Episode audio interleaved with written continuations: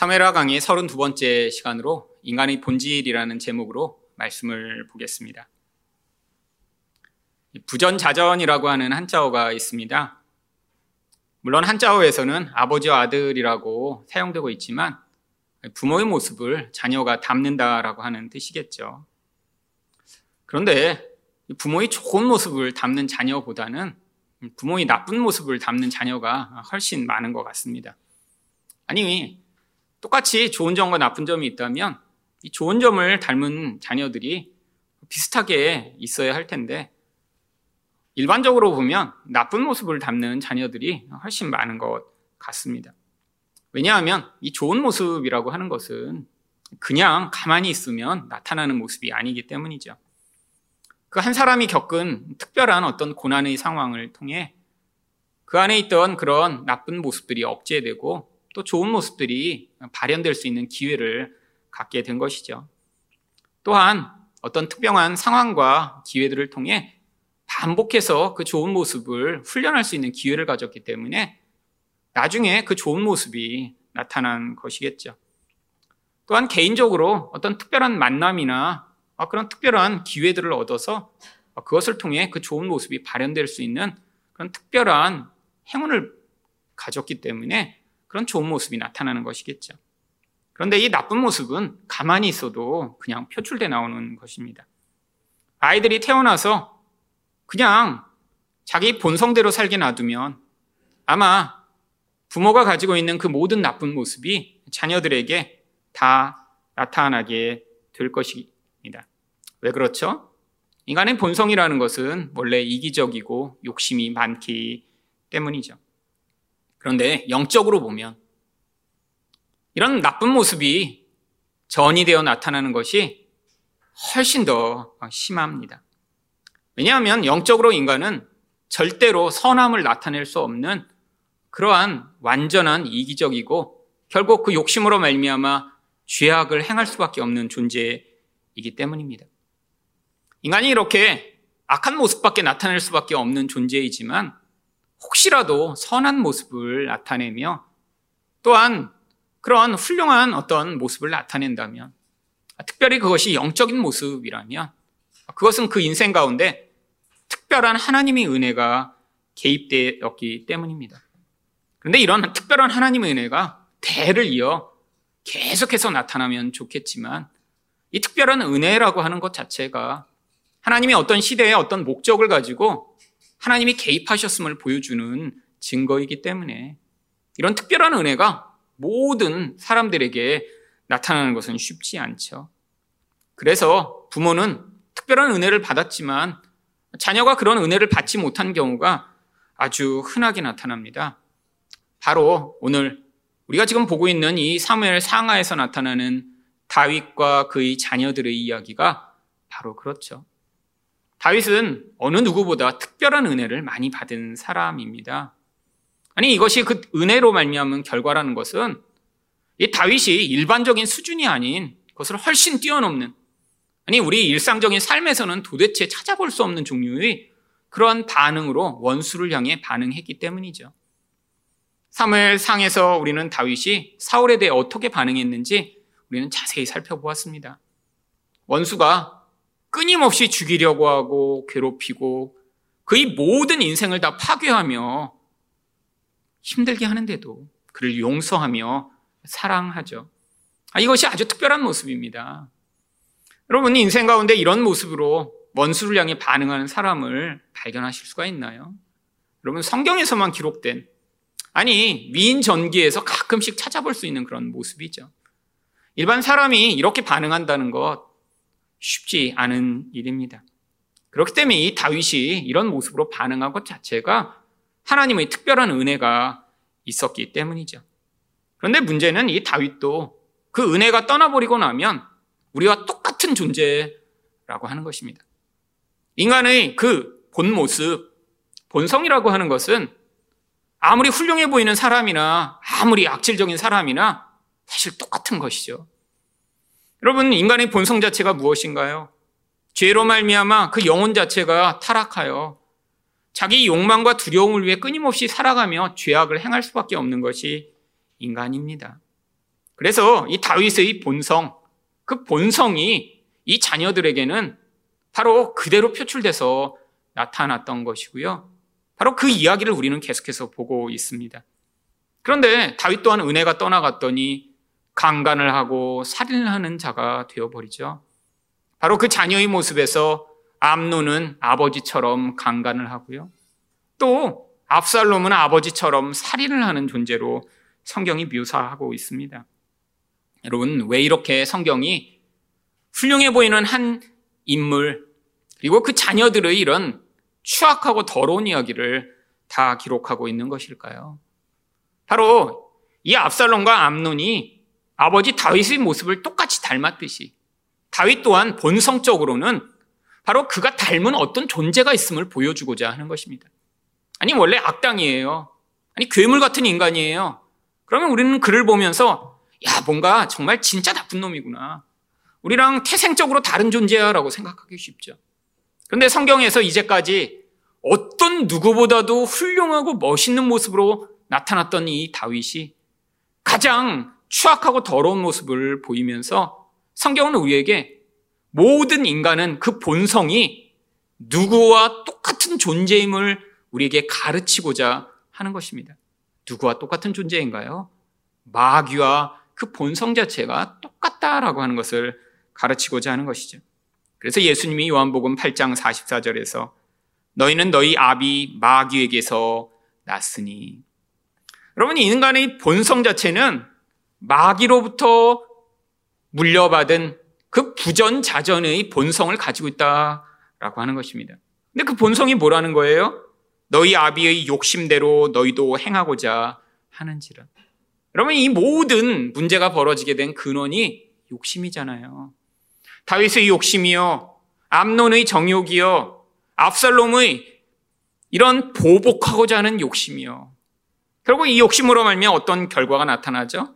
그는 처음부터 살인한 자요 진리가 그 속에 없으므로 진리에 서지 못하고 거짓을 말할 때마다 제 것으로 말하나니 이는 그가 거짓말쟁이요 거짓의 아비가 되었습니다.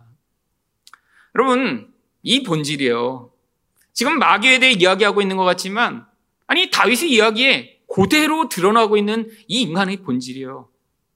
다윗, 암논, 압살롬의 모습에서 나타나는 이 거짓말의 본질이요. 살인이요, 정욕이요. 이 모든 모습이 바로 이 마귀의 모습과 너무나 일치하고 있다는 것을 성경이 지금 우리에게 보여주고 있는 것이죠. 여러분, 아무리 훌륭해 보이는 사람도 그러니까 하나님의 은혜 없이는 마귀 같은 존재라고 하는 것입니다.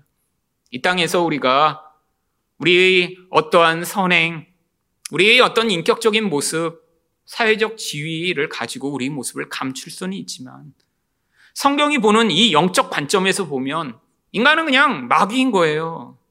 근데 그 마귀 같은 존재를 향해 하나님이 은혜를 베푸시면 이 마귀 같은 존재가 은혜 받은 그런 죄인으로 살아가며 인생 가운데 문득문득 하나님이 원하시는 그런 선하고 아름다운 모습을 보일 수 있는 것이죠. 성경은 다윗의 이야기, 암론의 이야기, 압살롬의 이야기를 하고 있지만 사실은 우리 이야기를 하고 있는 것입니다. 은혜 없이는 우리도 똑같은 존재라고요. 그래서 우리에게 뭘 요구하는 거죠? 은혜를 사모하도록요. 우리 실체를 망각하지 않도록요.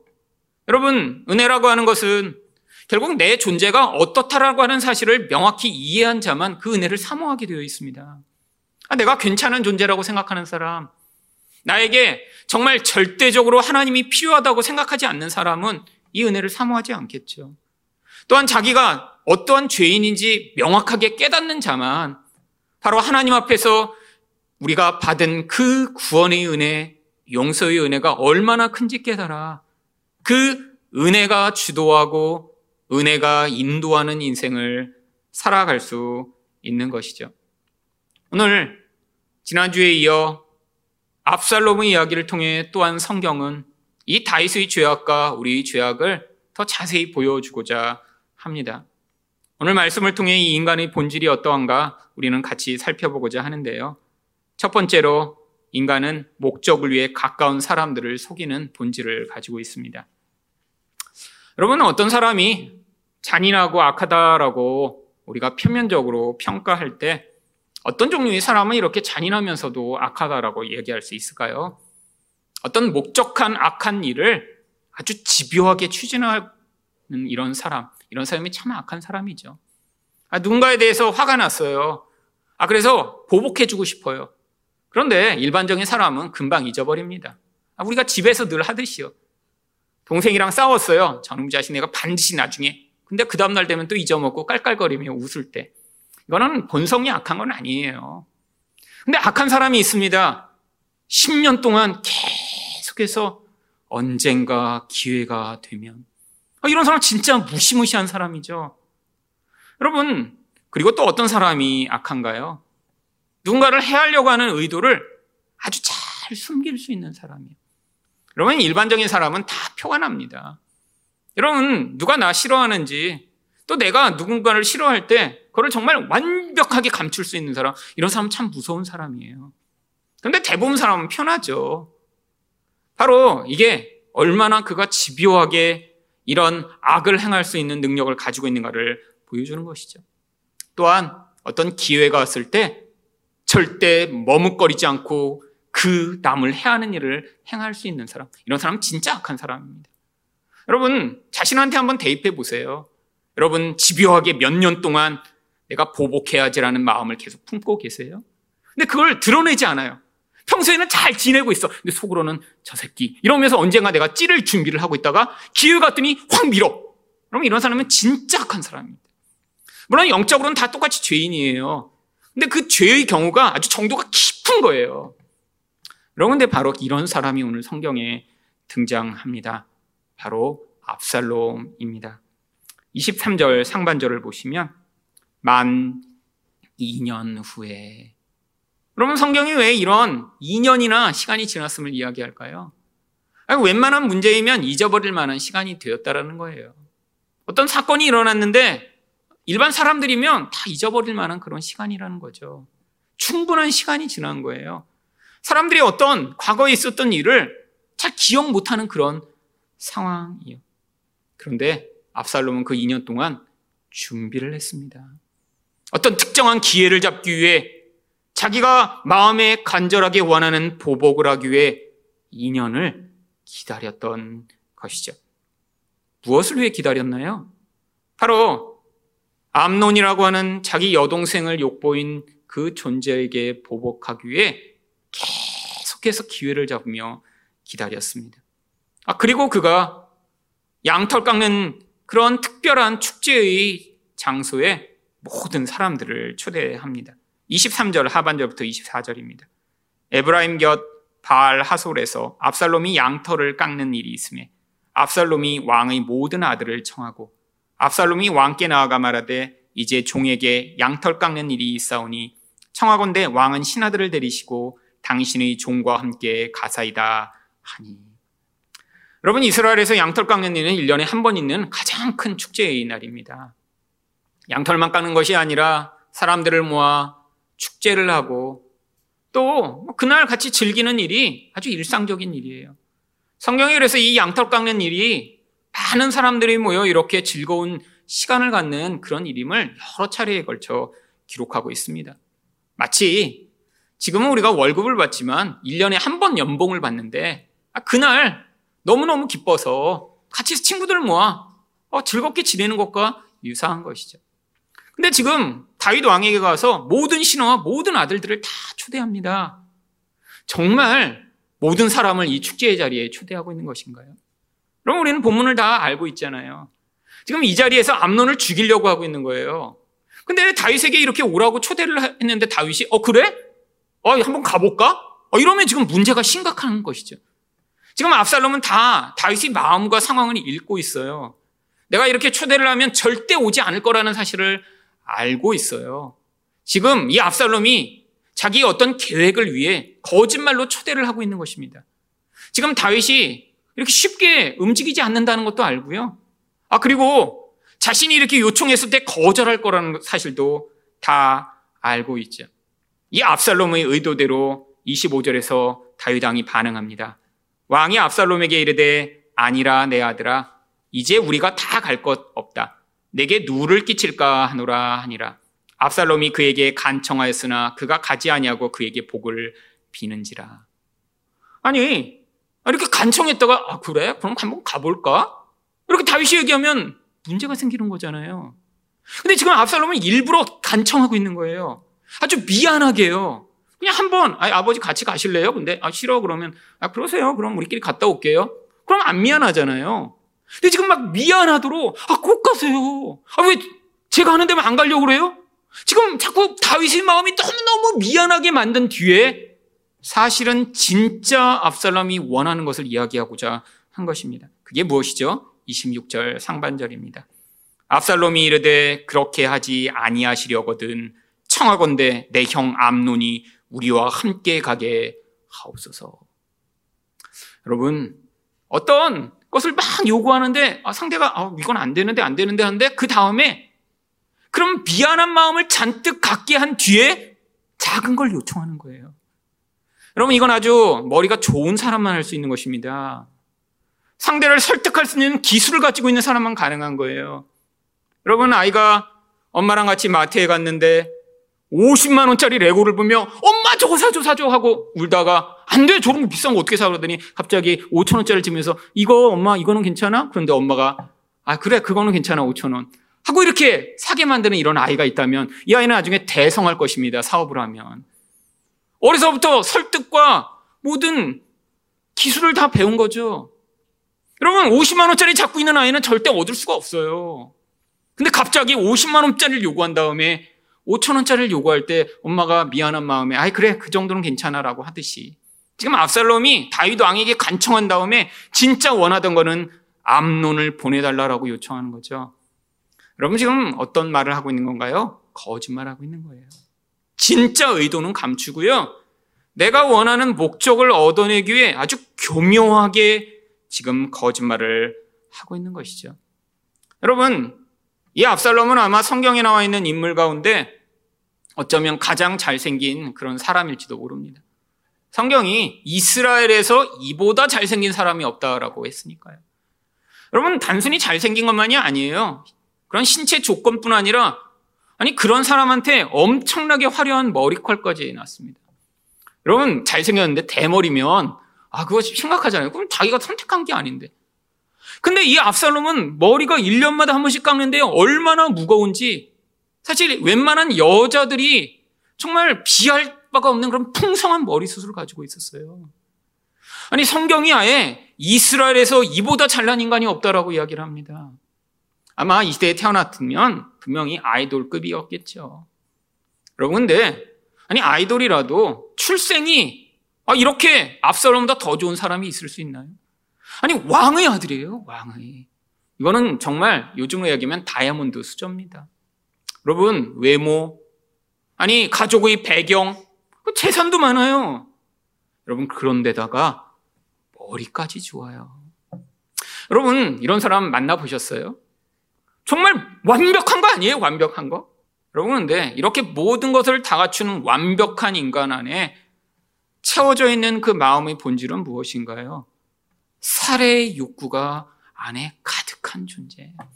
여러분, 왜 압살롬 이렇게 성경이 묘사하는 줄 아세요? 이게 인간이라고요. 겉모습이 이렇게 화려하고 멋지고 모든 것을 다 갖췄는데 그 내면 안에는 누군가를 죽이고 싶은 욕구가 너무 강렬해서 거짓말을 일삼고 교묘하게 아버지를 속이며 내가 원하는 목적을 이루어가는 이 무서운 마음이 가득한 인간이요. 여러분, 성경은 이 압살롬의 이야기를 하며 사실 우리 이야기를 해주고 있는 거예요. 우리가 추구하는 그 모든 외적인 것. 여러분, 세상을 살아가는 사람들이 원하는 것들이 무엇인가요? 아마 압살롬이 가지고 있는 이 모든 것을 세상 사람이 다 원하는 것 아닌가요? 잘생긴 외모, 좋은 가족 배경, 그리고 똑똑한 것까지. 여러분, 이게 세상 사람 원하는 전부 아닌가요? 여러분, 그런데 아무리 좋은 것을 많이 가지고 있어도, 아니, 내가 선택할 수 없는 그런 좋은 조건을 가지고 태어나도, 인간의 본질 자체는 이런 더럽고 추한 것이 가득한 것이 인생이라는 것을 성경이 우리에게 보여주고 있는 것입니다. 여러분, 아니, 압살롬이 이렇게 요청하자 다윗도 이상함을 눈치챕니다. 26절 하반절입니다. 왕이 그에게 이르되 그가 너와 함께 갈 것이 무엇이냐 하되 여러분 2년 전에 있었던 이 사건 다윗에게도 정말 칼에 찔린 것처럼 고통스러운 일이었습니다. 암논이 이 압살롬의 여동생 아니 자기 딸이에요. 아니 서로 간에 이 강간을 하고 지금 이렇게 사이가 완전히 틀어져 버려서 문제가 있다라는 것을 이 다윗도 알고 있었는데 아니 오랫동안 잊고 있었지만 왜 갑자기 암논을 초대하지? 아니 용서했나? 왜? 아니 친하지 않던 그 원수를 왜 갑자기 초대하냐라고 지금 의아하게 생각한 것이죠. 여러분 그런데 27절에서 압살롬이 어떻게 원하나요? 압살롬이 간청함에 왕이 암논과 왕의 모든 아들을 그와 함께 그에게 보내니라. 여러분 다윗의 이 지혜보다 이 압살롬의 간교함이 훨씬 더 뛰어났습니다. 결국에는 이 압살롬이 원하던 그 무서운 살해의 욕구 앞에 이 다윗의 모든 판단력과 결정이 다 무마되어 버린 것이죠. 여러분, 이 압살롬이 이렇게 교활하고 간교하게 행하던 이 모든 계획, 여러분 다 누구에게서 이 모든 것들을 물려받은 것인가요? 여러분 다윗의 모습이었습니다. 사무엘하 11장 8절을 보시면 그가 또 우리아에게 이르되 내 집으로 내려가서 발을 씻으라. 전쟁 중에 있던 우리아를 불러 아, 집에 와서 꼭 쉬고 가 라고 간곡하게 부탁하는데 여러분 진짜 집에 와서 쉬라고 한 것인가요? 아, 자기가 바세바 지금 이렇게 범죄하여 임신했기 때문에 그것을 무마하도록 하기 위해 지금 이런 일을 하는 것이죠. 아니 그런데 이 다윗의 의도와는 달리 우리아는 자기 신실함을 지키며 집에 들어가지 않았습니다. 그랬더니 사무엘하 11장 10절에서 뭐라고 이야기하나요? 어떤 사람이 다윗에게 아뢰되 우리아가 그의 집으로 내려가지 아니하였나이다. 다윗이 우리아에게 이르되 내가 길 갔다가 돌아온 것이 아니냐? 어찌하여 내 집으로 내려가지 아니하였느냐 하니. 여러분, 압살롬과 다윗의 이 똑같은 모습, 그런데 이 모습이 바로 우리의 모습이라고 하는 것이죠. 여러분, 이 거짓말이라고 하는 본성은 우리 인생 가운데 언제 어느 시점에서 어떤 모습으로 표출되어 나올지 모릅니다. 또한 이 세상 가운데 이런 거짓말들을 일삼는 아주 직업적으로 하는 무리들을 통해 얼마나 많은 사람들이 혼돈과 또한 고통을 겪고 있나요? 여러분, 근데 이 거짓말에 한국 사람들이 전 세계에서 가장 능한 것 같아요. 여러분, 세상에서 1인당 고소 고발건이 가장 많은 나라가 한국입니다. 일본에 비하면 거의 10배에 달하는 이 한국 사람들의 이런 사기와 이런 무고에 대한 고소 고발. 여러분, 사람 속이는 일이 어떤 나라보다 더 쉽다라는 거죠. 또 그만큼 많이 벌어진다는 거죠. 여러분, 전 세계에서 인구당 가장 많은 메시아를 보유하고 있는 나라 또한 한국입니다. 한국에서 스스로 자기가 구원자다라고 주장하는 사람이 등록되고 알려진 그런 사람들만 120명 정도 있습니다. 산속에서 혼자 아, 나는 구원자라고 살고 있는 사람 말고요. 교단을 이루고 집단화해서 내가 구원자다라고 주장하는 사람들이 100명이 넘어요. 그럼 문제는 그들을 추정하는 사람이 한 명, 두 명이 아니라 신천지는 20만 명이 넘고 여러분 하나님의 교회도 10만 명에 육박하며 엄청나게 많은 영향력들을 가지고 사람들을 속여 인생을 파괴하고 무너뜨리고 있죠. 여러분 그런데 왜 그들이 그 거짓말에 사람들이 속아 넘어갈까요? 사람들 안에 이런 참된 진리를 거부하며 이런 거짓말에 속아 넘어가고 싶은 그런 심령을 다 가지고 있기 때문입니다. 여러분, 사람들은 의아하게 생각해요. 왜 신천지에 이렇게 젊은 사람들이 많냐고요. 여러분, 바로 이 젊은이들이 미래가 불안하고 내가 원하는 것을 지금 나의 능력과 실력으로는 얻어낼 수 없기 때문에 아, 그 불안한 상황에 늘 두려워하는 그 마음을 읽으며 그 모습으로 접근하기 때문에 젊은이들이 많이 넘어가는 것입니다. 여러분, 신체냐 접근하는 것은 처음에는 그 마음을 다 보살펴 주는 것처럼 접근을 하죠. 심리 검사를 하고 상담 선생님을 붙여서 네 마음을 위로해 주겠다. 그러면서 그들에게 약속을 주는 거예요. 종말이 오면 네가 14만 4천 명 안에 들어가면 지금은 너가 불안하고 이렇게 가난하고 힘들지만 너희 미래 가운데 다른 사람은 얻지 못하는 영광과 그런 부요함이 기다리고 있어라고 그들에게 그 거짓말을 이야기할 때. 여러분 정상적인 생각을 가진 사람이라면 아니 그런 일확천금을 꿈꾸는 그런 이야기가 헛된 것이라는 것을 알 수 있는데 여러분 자기도 그 거짓말에 속아 넘어가고 싶은 마음 때문에 그 거짓말에 속아 넘어가고 있는 것이죠.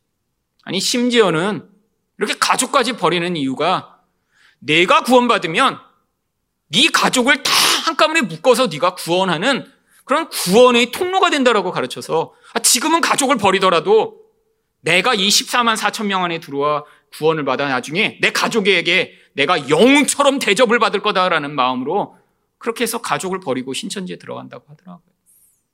여러분, 그런데 여러분 이게 신천지만의 문제인가요? 여러분 이렇게 신천지가 속이는 이 속임수에 사람들이 쉽게 넘어갈 수밖에 없는 진짜 근원은 교회에서도 어쩌면 똑같은 것을 계속 가르쳐 왔다는 것이죠. 여러분, 교회에서 어떤 똑같은 것을 가르쳤나요? 예수 믿으면 쉽게 병이 낫고 예수 믿으면 네가 부자 되고 기도만 하면 하나님이 너의 기도에 응답해 주신다는 이런 기복적이고 율법적인 거짓을 가르침으로 말며 결국 인간 마음 가운데 참된 복음은 거부하고 우리 안에 있는 이 죄성을 하나님이 은혜로 덮으시며 우리가 그 은혜 받은 자로 살아가는 그 긍휼과 은혜 가운데 살아가는 것이 얼마나 크고 놀라운 것인가는 깨닫지 못하고 결국엔 내가 얻고 싶은 무엇인가를 얻어낼 수 있는 것을 추구하는 사람들이 모여 마치 신천지가 보장하는 것과 유사한 것들을 추구하던 많은 사람들이 이 차이점을 구분하지 못하고 결국엔 이러한 이단의 유혹에 쉽게 넘어가게 되는 것입니다. 여러분, 우리 마음은 거짓에 훨씬 더 끌립니다. 여러분, 세상을 살아가며 정말 하나님이 말씀하시는 진리의 말씀이 여러분에게 정말 마음에 끌림이 오나요? 아니면 사람들이 이야기하는 그 거짓말, 내가 이렇게 되면 너는 더 축복받고 네가 이렇게 돼야 더 세상에서 하나님의 복을 받은 사람처럼 된다라고 이야기하는 그런 거짓말들. 아니 네가 이런 모습은 갖춰야 네가 정말로 어떤 사람인가 증명할 수 있다라는 이런 거짓말들에 우리가 쉽게 속아 넘어가는 이유가 우리 본성 자체가 이런 거짓말을 하는 마귀와 일치하기 때문이죠. 결국 우리가 이 거짓말에서 벗어날 수 있는 길이 무엇인가요? 진짜 하나님의 말씀을 사모하여 그 말씀의 길 가운데 이 거짓된 우리 심령을 잘라 쪼개며 우리 영혼 안에 진짜 우리가 진리에 반응하도록 만드는 훈련을 해 나갈 때 바로 우리를 진리로 붙들어 인도해 나가시는 하나님의 은혜가 우리 인생 가운데 임해 무엇이 거짓인가 무엇이 참인가 분별할 수 있는 자로 변화돼 나갈 수 있는 것입니다. 두 번째로 인간은 어떤 본질을 가지고 있나요? 계획적으로 타인을 죽일 수 있습니다. 여러분, 사회에서도 살인이라고 하는 것은 가장 악질적인 범죄입니다. 그래서 다른 어떤 죄보다 살인에 대한 형량이 가장 높습니다. 한국에서 일반적으로 살인을 했을 때 평균 형량이 11년 정도가 나오더라고요. 그런데 성경에서도 살인은 가장 악한 죄이기 때문에 살인에 대한 형벌은 반드시 죽이도록 되어 있었습니다. 민수기 35장 31절을 보겠습니다. 고의로 살인죄를 범한 살인자는 생명의 속전을 받지 말고 반드시 죽일 것이며 이 반드시 죽여라. 여러분 예외가 없다라는 거예요. 특별히 고의로 누군가를 죽여요? 반드시 죽도록 되어 있었습니다. 여러분 한국에서도 이런 우발적 살인과 고의적 살인을 그래서 구분을 합니다. 정상 창작이 되는 그런 살인이 있죠. 지속적인 가정 폭력, 성폭행, 아니, 고통을 당하다가 우발적으로 누군가를 죽이게 되었을 때. 이런 정상 참작이 되는 이런 살인의 경우에는 형벌이 보통 4년에서 6년이 나온다고 합니다. 그런데 이런 정상 참작이 되지 않는 그런 종류의 살인죄가 있습니다. 누군가를 보복하기 위해 죽일 때, 재산을 빼앗기 위해 죽일 때, 청부 살인을 할 때, 아니 누군가 신고할까봐 두려워서 죽일 때 그런 경우에는 형벌이 15년에서 20년이 나옵니다. 왜요? 이 고의성이라는 것이 얼마나 악한 것인가 사회에서도 그것을 아주 가중 처벌하는 것이죠. 여러분 오늘 본문에 보면 바로 이 압살롬이 이런 계획적인 보복 살인을 합니다. 바로 28절입니다. 압살롬이 이미 그의 종들에게 명령하여 이르기를 너희는 이제 암론의 마음이 술로 즐거워할 때를 자세히 보다가 내가 너희에게 암론을 치라 하거든 그를 죽이라. 두려워하지 말라. 내가 너희에게 명령한 것이 아니냐. 너희는 담대히 용기를 내라. 한지라. 자기가 죽이지 않아요 종들을 시킵니다 아, 그리고 철저히 계획을 하죠 지금 다른 사람들은 2년이나 지났기 때문에 눈치채지 못하고 있어요 아, 특히 이 당사자인 암론은 지금 눈치채지 못하죠 2년 동안 얼마나 잘 숨겨왔으면 이렇게 눈치채지 못할까요? 여러분 진짜 어떤 사람을 미워해요. 정말 죽일 듯이 미워해요. 그래서 평소에 정말 이렇게 보지도 않고 그냥 보면 막 그냥 눈에서 레이저를 막 쏴갖고 맨날 그래요. 그래서 갑자기 우리 집 이사하는데 집들이 올래? 어 그러면 이렇게 그냥 올까요? 바보가 아닌 이상 안 옵니다. 아니, 2년 동안 맨날 레이저 쏘다가 갑자기 집들이 한다고 오라고 그래요? 여러분 근데 지금 암론이 2년 동안 깨닫지 못한 거예요. 압살롬이 아 잊어버렸구나. 그래서 와서 술 먹고 지금 혼자 즐거워한다는 거예요. 여러분 이게 압살롬이 얼마나 집요하고 무서운 자인지를 보여주는 것이죠. 여러분 암론이 정말 압살롬의 계획대로 죽임을 당합니다. 29절 말씀입니다. 압살롬의 종들이 압살롬의 명령대로 암론에게 행함에 왕의 모든 아들들이 일어나 각기 노새를 타고 도망하니라. 여러분, 이 무서운 계획살인이요. 2년 동안 이 모든 계획을 차곡차곡 진행하다가 바로 실행한 것이죠. 여러분, 근데 이 모습이 다윗의 계획적 살인과 똑같은 모습입니다. 3회라 11장 14절부터 15절을 보시면 아침이 되매 다윗이 편지를 써서 우리아의 손에 들려 요압에게 보내니 그 편지에 써서 이르기를 너희가 우리아를 맹렬한 싸움에 앞세워 두고 너희는 뒤로 물러가서 그로 맞아 죽게 하라 하였더라. 여러분 이 다윗 참 잔인한 것 같지 않으세요? 아니 가서 죽이라고 한 명령을 이 우리아의 손에 들려줘요. 여러분 우리아는 믿었던 거죠. 절대로 가다가 내 편지를 뜯어보지는 않겠다. 아, 물론 인장이란 것을 찍어서 쉽게 뜯어보지는 못하게 만드는 것이 고대의 관습이었지만 저 같으면 너무 궁금했을 것 같아요. 그래서 불에도 비춰보고 이쪽으로도 보면서 단어들을 찾아 우리야, 싸움, 죽음 이런 단어들이 혹시 보일까? 엄청나게 찾았을 것 같아요. 여러분, 근데 우리아는 원래 충실한 사람입니다. 삶으로 지금 증명하고 있어요. 일반 사람 같지 않은 사람이에요. 그 손에다가 우리아를 죽이라고 하는 청부 살인 편지를 들려주고 결국 그를 죽게 만드는 이 다윗의 계획적인 청부 살인. 여러분 부전자전이죠. 여러분 그런데 이 모습이 바로 욕심으로 말미암아 언제든지 내게 방해가 되고 나를 불편하게 하고 아니 나의 수치를 드러낼 수 있는 어떤 존재가 있으면 죽일 수 있는 것이 그게 인간임을 성경이 보여주고자 하는 거예요. 여러분 다윗은 참 나쁜 놈이고 그 아들은 한 수 더 떠서 더 나쁜 놈이다. 이 나쁜 놈들을 봐라 성경이 기록한 게 아니라 마귀를 똑 닮은 우리들의 본질은 은혜 없이는 다 압살롬처럼 다윗처럼 똑같은 것이 우리라고 하는 사실을 보여주고자 성경이 기록하고 있는 거예요. 여러분, 이 성경의 이야기를 다윗의 이야기, 압살롬의 악인들의 이야기로 읽고 계신가요? 아니요. 마귀의 똑같은 모습을 닮은 우리들의 본질을 성경이 보여줘서 우리가 얼마나 무서운 살인자인지를 깨닫도록 이 말씀을 기록한 거예요. 여러분, 우리는 사실 아무도 실제로 누군가를 죽일 수 없고 또 죽이지도 못하고 죽였던 경험이 없는 사람들입니다. 여러분, 근데 이거는 표면적인 거죠. 여러분, 성경의 영적 기준은 무엇인가요? 마태복음 5장 21절과 22절입니다. 옛사람에게 말한 바 살인하지 말라 누구든지 살인하면 심판을 받게 되리라 하였다는 것을 너희가 들었으나 여러분 이것은 구약의 율법이라는 거예요. 예수님이 오시기 전에 인간의 본질을 해결할 수 있는 그 영적 은혜가 임하기 전에는 율법의 수준에서 누군가를 죽이지 말라라는 이런 살인에 대한 명령을 주셨죠. 그런데 이제는 때가 달라졌습니다.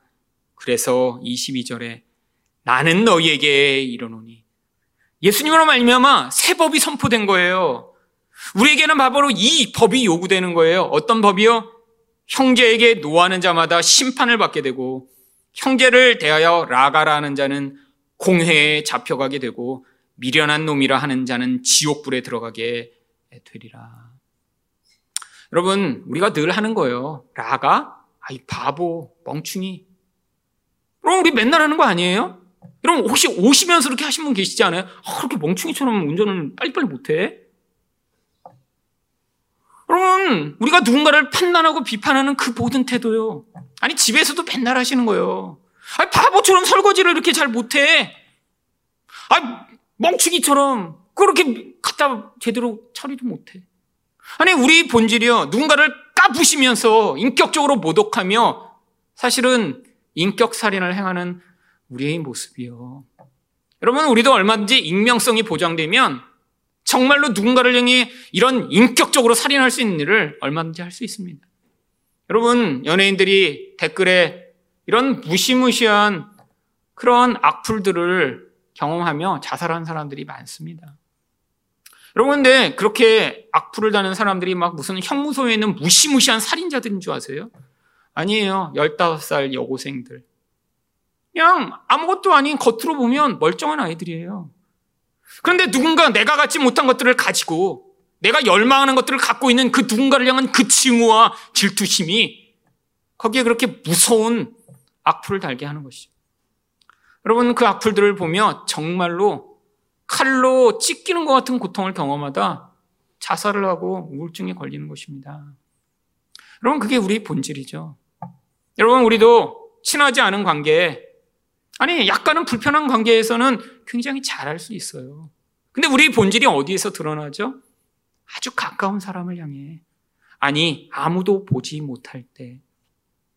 여러분, 우리가 그런 아무도 보지 않을 때, 아니, 가정에서 우리끼리만 있을 때 누군가를 향해 반응하는 그 태도, 아이, 그 아무게 그렇게 바보 같아.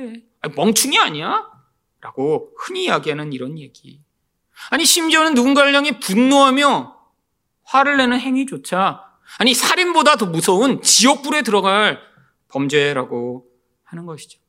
여러분, 성경이 뭘 얘기하고 있나요? 인간 본질은 결국 심판받아 마땅한 본질이라는 거예요. 겉으로 아무리 멋진 모습으로 자기를 포장해도 그 포장한 모습이 뭐라고 이야기하나요? 이사야 64장 6절을 보시면 무릇 우리는 다 부정한 자 같아서 우리 의는 다 더러운 옷 같으며 우리는 다 잎사귀 같이 시들므로 우리 죄악이 바람같이 우리를 몰아가나이다. 여러분, 우리가, 아, 내가 이렇게 멋진데요? 제가 이렇게 잘 살고 있는데요? 아, 나는 이런 사람인데요? 이야기하는 게 뭐라 그래요? 다 더러운 옷 같아요. 여러분, 여기 나와 있는 이 더러운 옷이라는 거는요, 그냥 우리가 입은 옷을 얘기하는 게 아니에요. 원래 히브리어 성경을 보면 이 더러운 옷이라는 거는 예전에 여자들이 생리대 대신 사용하던 생리천을 이야기하는 것입니다. 생리천에 생리의 그 모든 혈이 다 묻어 있어요. 여러분, 얼마나 더러운 거예요. 냄새나고 더러워 도대체 만질 수 없는 그 더러운 생리천. 아, 그처럼 우리가 아무리 멋있다라고 얘기하는 자기 그 아름다움, 그 괜찮은 모습, 그 모습이 그 수준밖에 안 된다는 거예요. 여러분, 다 똑같은 자인데, 근데 특정한 사람만 그것을 자기의 모습으로 인정합니다. 어떤 사람이요? 바로 디모데전서 1장 15절에 나오듯 은혜를 더 많이 받은 사람이요. 여러분 디모데전서 1장 15절에서 다, 바울이 자기를 뭐라고 이야기합니까? 죄인 중에 내가 괴순이라. 여러분 우리는 다 똑같은 자들이에요. 아니 겉모습으로 아니 친하지 않은 사람끼리 있을 때는 괜찮은 존재인 양 행세할 수 있지만 여러분 하나님이 그래서 우리에게 이 말씀을 통해 뭘 말씀하고 계시냐면 영적인 눈을 열라고 하는 거예요. 우리 본질을 자꾸 보라고 하는 거예요. 우리 안에 진짜 우리도 기회만 된다면 나의 목적을 위해 얼마든지 거짓말을 행할 수 있고 아니 누군가 내 마음에 들지 않는 자를 향해 분노하며 그 존재를 향해 정말 욕설을 퍼부어대며 아니 내 진짜 마음으로는 아 저런 인간은 그냥 없었으면 좋겠네라고 생각하는 이 무서운 살인을 하는 게 우리 본질임을 하나님이 가르치시고자 하는 거예요. 그래서 우리가 마귀와 같은 자임을요. 여러분, 자기가 그런 존재임을 깨달은 자만 하나님이 베푸시는 은혜를 은혜로 받아들일 수 있습니다.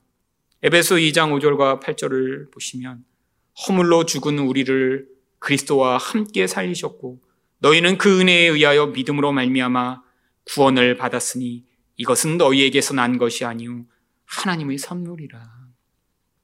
여러분 진짜 자기가 이런 죄인임을 아니 내 영혼의 본질은 마귀랑 똑같은 자임을 고백하는 자들만 우리가 받은 이 은혜가 얼마나 감사한 것이며 아 내가 내 그 본질에 매여 그냥 은혜 없이 살았으면 내 인생은 여기 나와 있는 이 다윗이나 압살롬보다 더 악하고 더 무서운 존재로 살다가 죽었을 존재라는 사실을 인정하도록 하나님이 우리에게 그 은혜를 깨닫도록 자꾸 우리 영혼과 주변 사람들의 모습에서 죄가 드러나도록 하시는 것입니다. 여러분, 은혜를 받은 자만 바로 이 사실을 깨닫고 자기 죄인임을 고백하게 되겠죠. 여러분, 바로 인생 내내 우리가 해야 될 것이 하나님, 저는 이런 자인데 어떻게 저를 구원하셨나요? 하나님, 저는 그 은혜가 임하지 않았으면 내 주변에 있는 모든 사람을 끊임없이 미워하며 아니 저런 인간은 없어졌으면 좋겠어. 저런 인간 있으면 왜 빨리 죽지 않고 살아있지라고 내가 진짜 죽이지는 못하지만 다른 사람들을 끊임없이 죽이고 파괴하는 인생을 살다 말았을 인생인데 어떻게 나 같은 자를 구원하셨나요? 라는 그 은혜에 대한 고백을 하게 되겠죠. 여러분, 바로 그런 은혜를 받은 자들이 모여 마지막에 하나님이 우리에게 뭘 요구하시나요? 요한계시록 7장 10절을 보시면 큰 소리로 외쳐 이르되 구원하심이 보호자에 앉으신 우리 하나님과 어린 양에게 있도다. 여러분, 이 찬양을 할 수 있는 자들은 바로 자기가 그런 죄인임을 깨달아 그 은혜가 얼마나 큰지를 그 영혼에서부터 절실하게 깨달은 자만 마지막 날에 우리가 함께 하나님의 보좌 앞에 모여 구원하심이 하나님과 어린 양에게만 있도다라는 그 찬양을 우리가 함께 할 수 있는 것입니다. 여러분, 또한 그 은혜를 받은 자들만 무엇을 할 수 있나요? 자기를 자꾸 그 죄악으로 끌어가 마귀처럼 살게 만드는 그 죄와 싸울 그런 의지와 그런 결심을 하게 되겠죠. 그래서 히브리서에는 우리가 어떻게 죄와 싸우라고 이야기를 하나요? 히브리서 12장 4절입니다. 너희가 죄와 싸우되 아직 피 흘리기까지는 대항하지 아니하고. 여러분, 지금 이 히브리서를 받는 성도들은 이 죄와 지금 싸우지 않고 있는 거예요. 근데 어느 정도로 싸워야 된다고요? 피 흘리기까지요. 왜요? 여러분이 이 죄에 끌려가는 인생을 살면 결국 우리 인생의 끝은 마귀처럼 되어버리니까요. 여러분 그 참혹함을 우리 인생 가운데 경험한 자들, 그 자들은 그 은혜를 받아 하나님, 제가 은혜에서 떠나지 아니하고 제 인생 가운데 나타나는 이 모든 더럽고 추한 모습들을 가려 주셔서 하나님 제 인생 정말로 하나님의 은혜만 드러내는 인생 되게 해달라는 그러한 간절함으로 은혜를 붙들 때 바로 이게 피 흘리기까지 우리가 싸워가며 결국에는 우리 인생이 마귀로 끝나지 아니하고 예수 믿는 사람처럼 끝나로 만드는 그런 은혜의 결과가 될 것입니다. 여러분, 이 다윗과 암론과 압살롬의 죄악을 통해 결국 우리 죄의 본질을 보시고 바로 우리를 이 죄에서 벗어나게 만드실 예수 그리스도만을 온전히 의존하는 여러분 되시기를 축원드립니다.